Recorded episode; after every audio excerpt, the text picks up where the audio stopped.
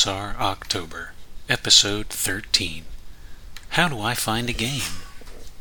Now, that is a question that has as many different answers as you have people you can ask it. The folks who I know who played back in the 70s, they talk about the relative ease that you could find a group with. There was not a lot of persecution either. Uh, one in particular comes to mind, uh, Rick Stump over at the Don't Split the Party. He and his wife, uh, one of their initial uh, connection points was that they played D&D together. And then in the 80s, I know some folks who started then, and there was a little bit of the satanic panic stuff going on. Most of the horror stories about books getting stolen or burned or uh, getting stuffed into lockers come from there. But when I started, I started in, in the 1990s. And while I didn't get shoved into many lockers, uh, I was far too big for that. D&D wasn't something you advertised that you did. If you talked about it too much at school, you could have uh, concerned people asking your parents questions. Uh, if you mentioned it at church, then you could have some uh, repercussions there coming out of ignorance of the satanic panic. It's fun to walk face first into the remnants of said satanic panic. but really, the hardest thing for me at the time was keeping a stable group. Because one of the things about playing prior to our modern era is the impossibility of communication on the internet when I was playing in the 90s, the internet wasn't a thing. Sure, it existed, but nobody had it. I mean, well, one of my buddies had it. We would go over to his house and look at websites on his Dreamcast in the middle of the night. Um, but that was about it. That was about as much exposure to the internet as I had. I distinctly remember I had a group in uh, 96, 95, somewhere in there, and we would play at somebody's house until they moved on to some other things. And if they forgot to invite me, then can't just ping somebody and pop on. You had to drive over. You had to plan for it. And then I uh, I ran my first game in '97 or '98, and it was my brother, me, and one of his friends.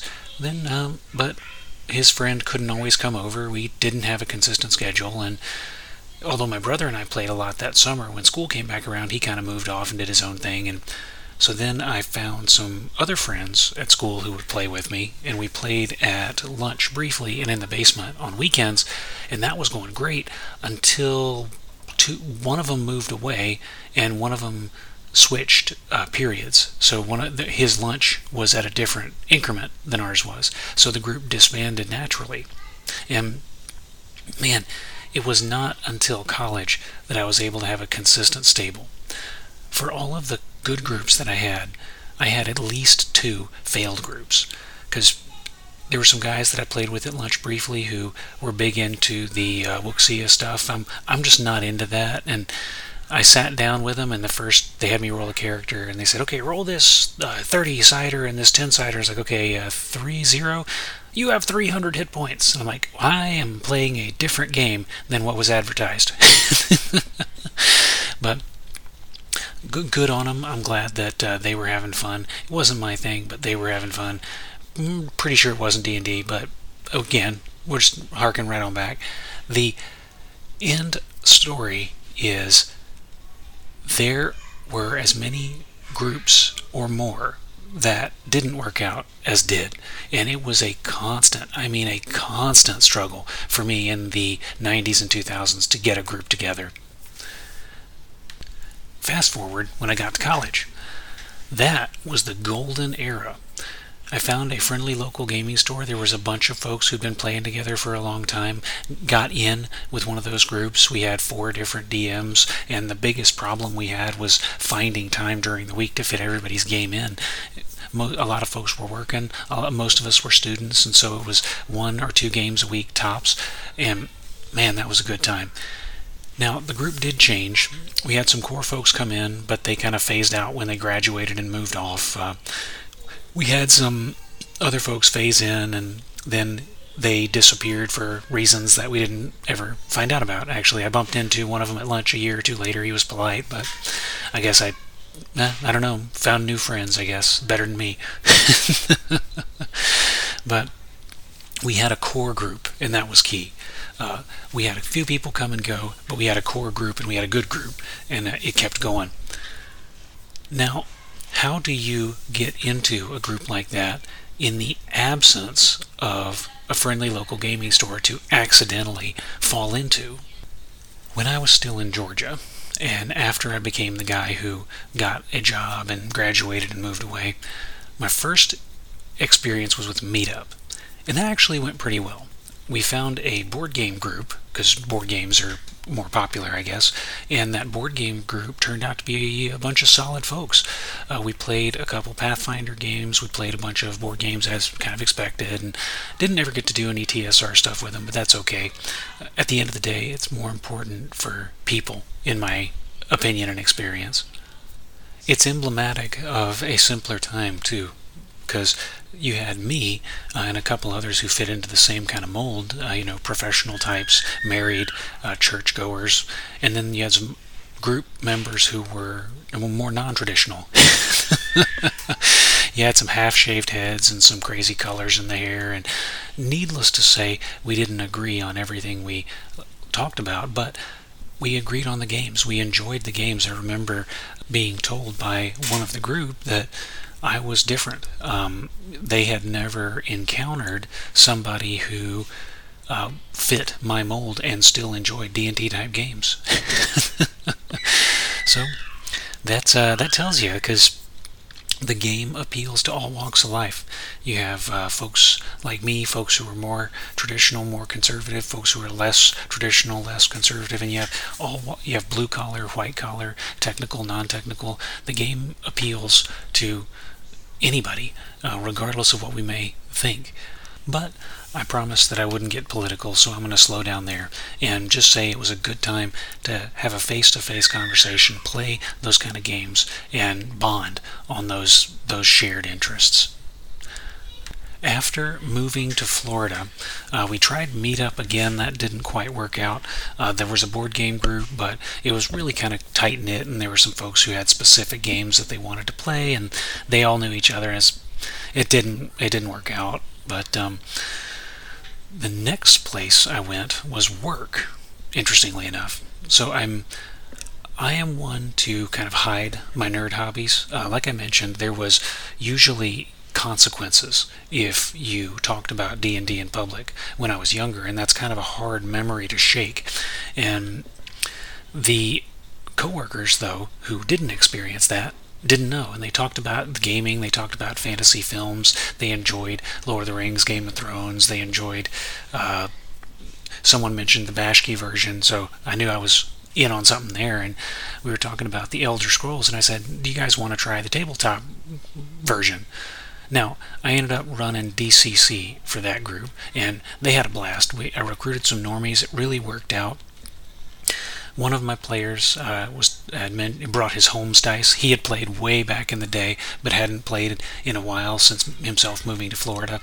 One of my other players who had never played before, he asked for graph paper. He was our party mapper. Didn't even have to be uh, questioned. His notes were better than mine, so I ended up cheating a little bit.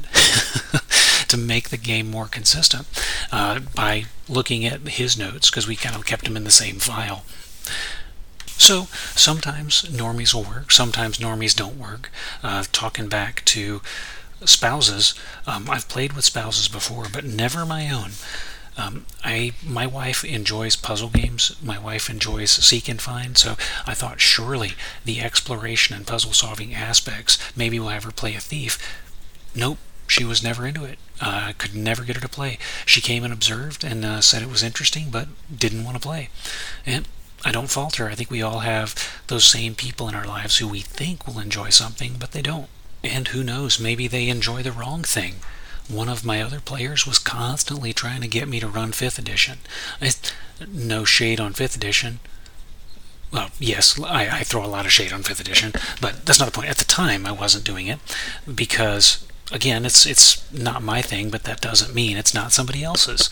Um, and so he would go on to play in a couple fifth edition games outside of the game I was running, and more power to him. But that brings us into our next phase of uh, the, the game cycle. How do I play a game that's not the mainstream. Because you, if you're in a physical environment unless you live in who gaming mecca you are not going to be able to find someone who wants to play a 40 year old game with you.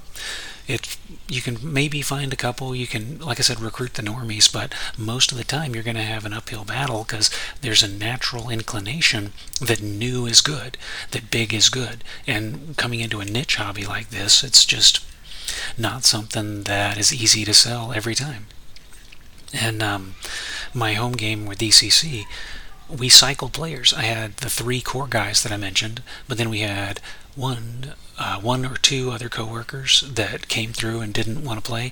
One coworker who expressed interest but never showed up, uh, and then we had another f- two friends of one of my players who came in, played one session, and left. So it's not easy to sell uh, your niche games in an environment where people know about the big dogs. Enter the age of the internet if you know anything about my history, you'll know you'll know that I play a lot online. For an entire year, I didn't get to play because twins, and that entire year I was trying to figure out how am I going to get a game together? How am I going to get into a game? I don't want to play the games that the guys at work are playing. Uh, okay, I actually eventually did cave and tried to go to one, and then I had to cancel because they were going to meet up at eight. I got ready to go at eight, and one of the one of the twins woke up and he was not going back to sleep. So I spent the next hour playing with a baby instead of going to play the game. And it's just how that goes. So enter Discord. Watching a lot of actual plays, uh, I got into actual plays as a way to vent that lack of playing frustration, to try to see other people enjoying what I used to do. And I noticed that some of the content creators that I watched, uh, Hobbs comes to mind, The Gamerhood, uh, Dungeon Musings, uh, Kevin Madison comes to mind. They were playing a lot of awesome games, and they both had communities that they advertised. So I'll give it a shot. Uh, other forums that I was on were saying that Discord was the worst thing and you should avoid it like the plague. So I downloaded the app, made an account, and lo and behold, I really enjoyed being a part of those communities. I jumped into the audio dungeon where I still am, jumped over to Dungeon Musings. I'm not as active over there, but I'm still there, and I'm in six or seven at this point. And I found those communities. Uh, I made my own, which all of you listeners, you're welcome to come in. I'd love to have you come in, hang out, and talk old school gaming with you. And those communities are full of people who want to play the game. Last game I played, I had a player in Australia. Uh, thank you, Dio, for joining, and I thanked Thaddeus last episode for kind of pushing me to keep moving. Thank you, Dio. You are keeping me going. So you're nagging me and pushing me to schedule more plays, and I'm going to, and I appreciate that because that impetus is what's going to keep me keep me playing. But uh, I digress. So we have one player in Australia, one player in Illinois, one player in Tennessee. You have me playing down here, and we had another fellow in Kentucky, and so the point the more the point is we're having people all over the world come together where the community my locale it may not be that big for old school gaming, but Earth is pretty big. So the beauty of that game, and what I would encourage you to do, if you're looking to play, looking to get into one of these games, check out your local environment. Uh, if you're capable of running, see if you can recruit some people. But worst case scenario, jump onto some of these discords, look into some of these looking for group channels, and see if you can't find uh, a pickup gaming server. Because do that you can pick and choose the people you want to play with. You don't have to go with every creeper and their uh, self-insert fantasy character. It's it's a good way to get in, and the only way to start playing is to find a game to play in. In any case, that's my really long story of 25 years or so worth of trying to figure out how to answer that question. How do I get into and or how do I run a game? And condense that down into 15 minutes. So here's the here's the hoping game on readers. If you can't if you're not in a game join one. If you uh, have an idea have a map that you want to throw some people at throw at. Don't let the like i said last time don't let the lack of answers prevent you from tackling the questions. Run the game join the group play the game. Worst case is you waste an evening and have to find a new one next time delve on, everybody. Thank you for listening.